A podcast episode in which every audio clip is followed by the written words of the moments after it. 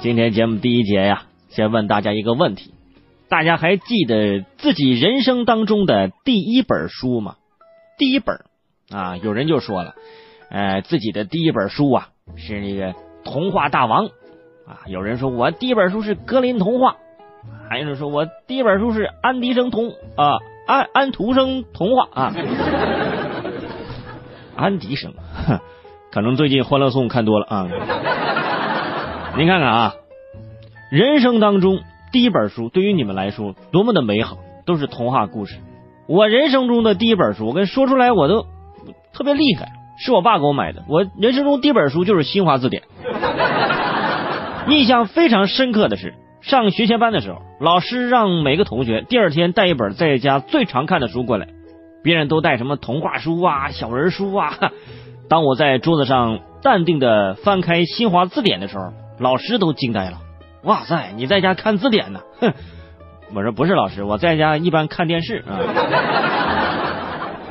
老一辈人呢，对于文化的认知啊，他们就觉得要多认字，哎，这认的字多了，你就有文化。呃，字典上全是字，所以他们认为这就是好书。呃，小学的时候呢，字典呢，人手一本别看这书不大，但是它厚啊，它沉呐，是不是？你要把这个新华字典跟那个英语词典啊。从那个学生们书包里拿出来，孩子们走路能轻松到起飞啊！两本字典加起来一共好几斤了，而且不知道其他小小朋友有没有这样的一个这个经历啊？对于我来说，这个新华字典呢，小时候就是我的另一个存钱罐。有了一两块钱零钱呢，加到字典里，把它压平啊，加几天之后就忘了。下一次查字典的时候，发现我天天，有钱哇，好开心！这是我小时候的经历，不知道你们有没有啊？呃，说到这个字典呢，现在这是互联网时代了啊，谁还背着这字典上下学呀？直接现在都用 A P P 了啊。作为迄今为止世界上出世界出版史上啊最高发行量的字典，新华字典，自从上世纪五十年代开始出版以来呢，伴随着中国几代人的启蒙教育，至今呢仍广为社会大众所接受。在六月十一号。来自出版方商务印书馆官方版本的这个新华字典 APP 正式是登陆了苹果应用市场。啊，根据这个 APP 的文字介绍呢，说这款软件呢是目前市场上唯一正版的新华字典的 APP。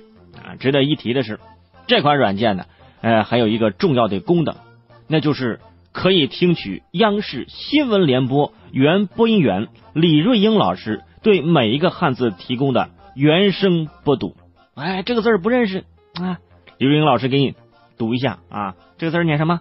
刷刷朋友圈是吧？很标准，嗯，呃，但是呢，提醒各位，这是要付费的啊。想听这个李老师给你这个读这个呢，呃，你要四十块钱啊，四十块钱买一个会员，但是这也不贵。你想，你平常在那些视频网站买个会员多少钱呢？是吧？不认识的字扫一扫，李瑞英给你读出来。很多朋友可能觉得，哎呀，这玩意儿挺新鲜啊，我就我可以下载一个。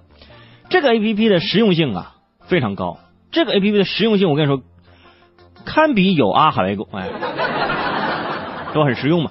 呃，不过呢，圈住尾声说到这儿，我有点担心。我担心什么呢？我相信大家呀，呃，在自己的手机上应该安装过一些学英语的 App 啊，有有多久没有打开了？你想想。我之前就安装了一个学英语的这个 A P P，哎，就是每天要打卡那种，连着打了三天卡，哎，就就卡住了啊，就再也没有打开了。偶尔呢，还收到手机发来一条信息啊，您的某 A P P 已经一百八十天没有打开，建议卸载啊。但是这个时候，你的内心仍抱有一丝侥幸，说万一哪天我又打开了呢？啊，坚决不卸载。等某天你真的一不小心打开，发现上面提醒你一句话啊，您的版本过低，已经无法提供服务，是吧？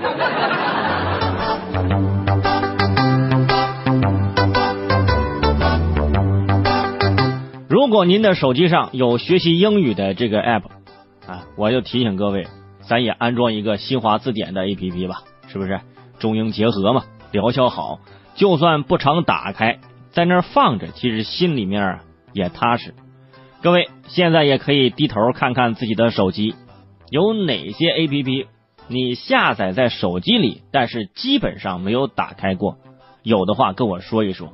我就跟你们这么说吧，卸了吧啊！这就跟搬家的时候一样啊，搬家的时候有很多不用的东西，你舍不得扔啊，这是一样的道理。到最后你还是要扔啊！你要这么想，哎，你可能就想明白了，怎么想呢？就是这些 A P P 你不卸载。哪有内存放你的自拍呢？是不是？你这么想，你果断卸载。